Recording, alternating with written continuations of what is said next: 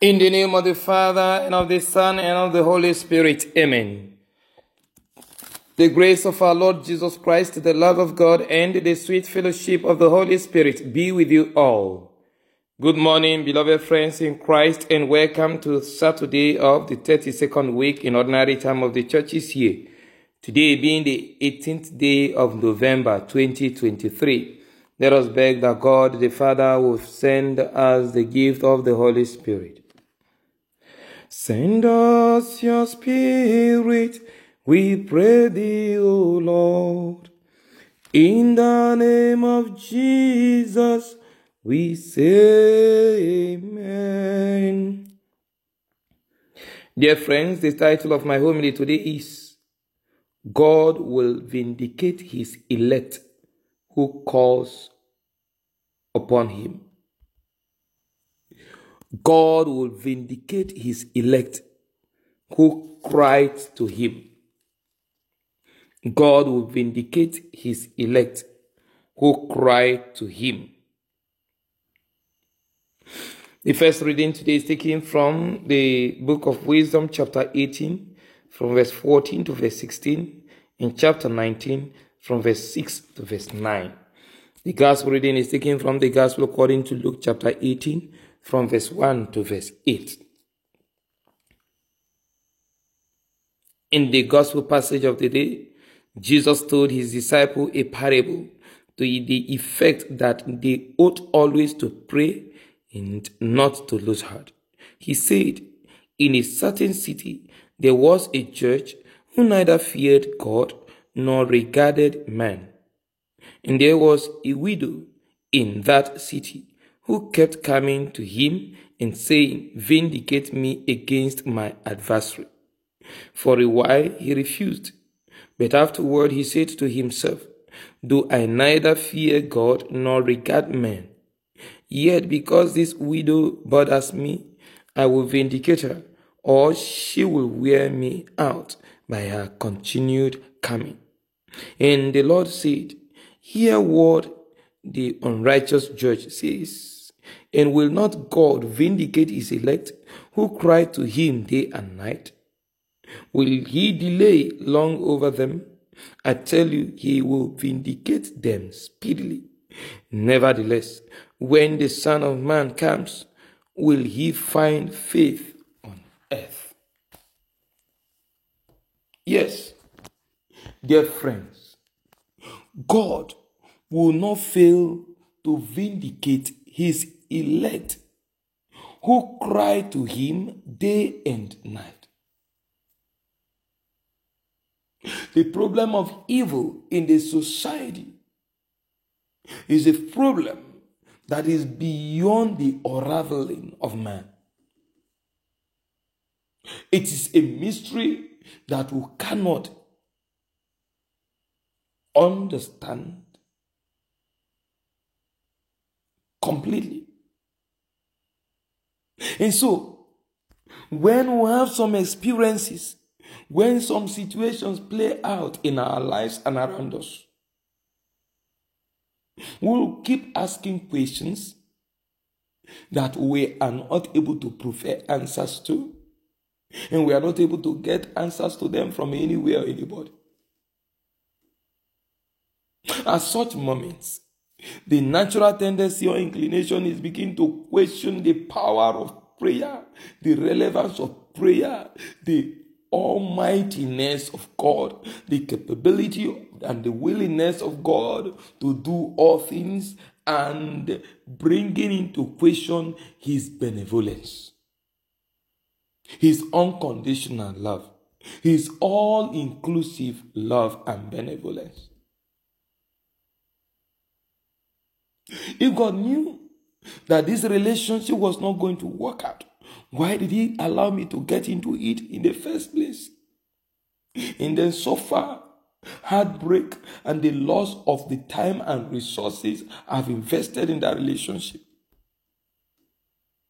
Why would God allow my loved ones die at tender age? Why would God allow the only person who have been of help to me to just die? Why would I keep praying for Nigeria when nothing seems to be getting better in Nigeria? Oh, after over 25, 30 years, offering the same prayer against bribery and corruption, prayer for Nigeria in distress. Why will I continue to pray, believing in God for a child of my own? How, after having prayed and waited and made sacrifices, undergone all kinds of spiritual exercises to make this come through, and yet God appeared to be silent.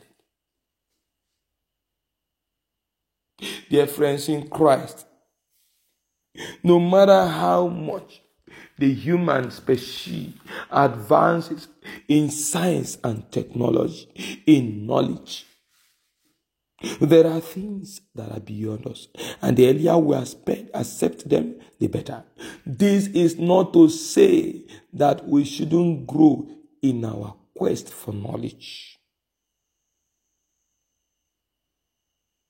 But this only goes to say that the universe is not completely under our control. There is a being that is greater than us all. And that being is responsible for our being and our existence. This understanding will help us to appreciate waiting upon God in prayers. For indeed he will vindicate those who cry unto him, and his elect who cry unto him. Remember, he says his elect, meaning those who are God's own children. At baptism, the first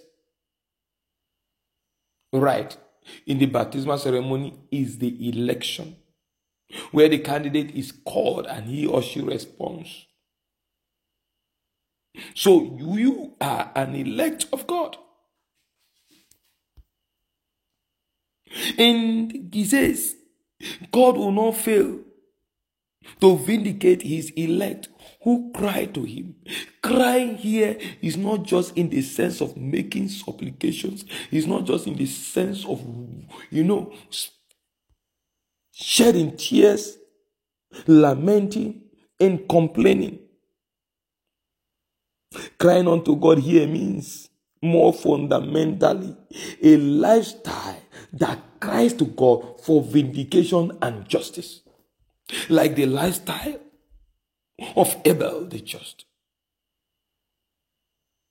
The lifestyle of the orphan, of the widow, of the masses who continue to do their best to do what is right in the sight of the law and in the sight of God, while they continue to suffer marginalization, oppression, being denied their rights, and subjected to all kinds of inhuman treatments. The fact that they persistently choose to do the will of God and keep themselves in line with the demands of the laws of the land already amounts to a cry to God.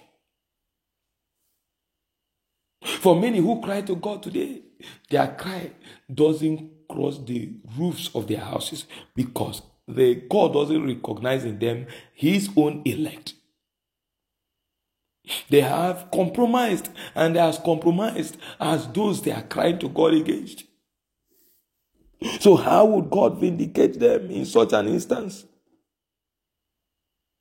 You are crying against a person committing sin A against you while you are championing sin B against another person.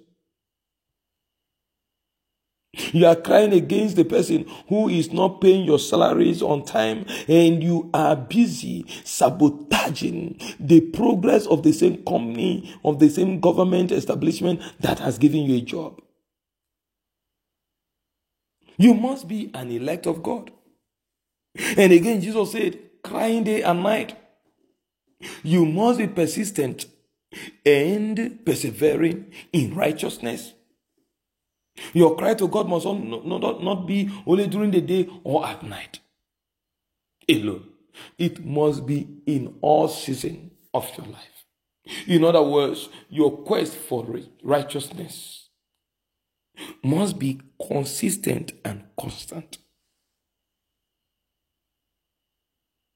In God, Jesus asked the question when the Son of Man comes, will he find faith on earth? Faith is an indispensable dimension and aspect of our Christian calling. It is so imperative that the scripture says, without faith, it is impossible for anyone to be pleasing to God. Faith alone can motivate you to keep crying to God even when you seem not to be seeing result. Beloved friends in Christ, when you feel so discouraged that God could have averted some painful happenings in your life and in the society, in the environment you find yourself. And if God is truly God, why did He stop it? Ask yourself. God has the power to create man out of nothing.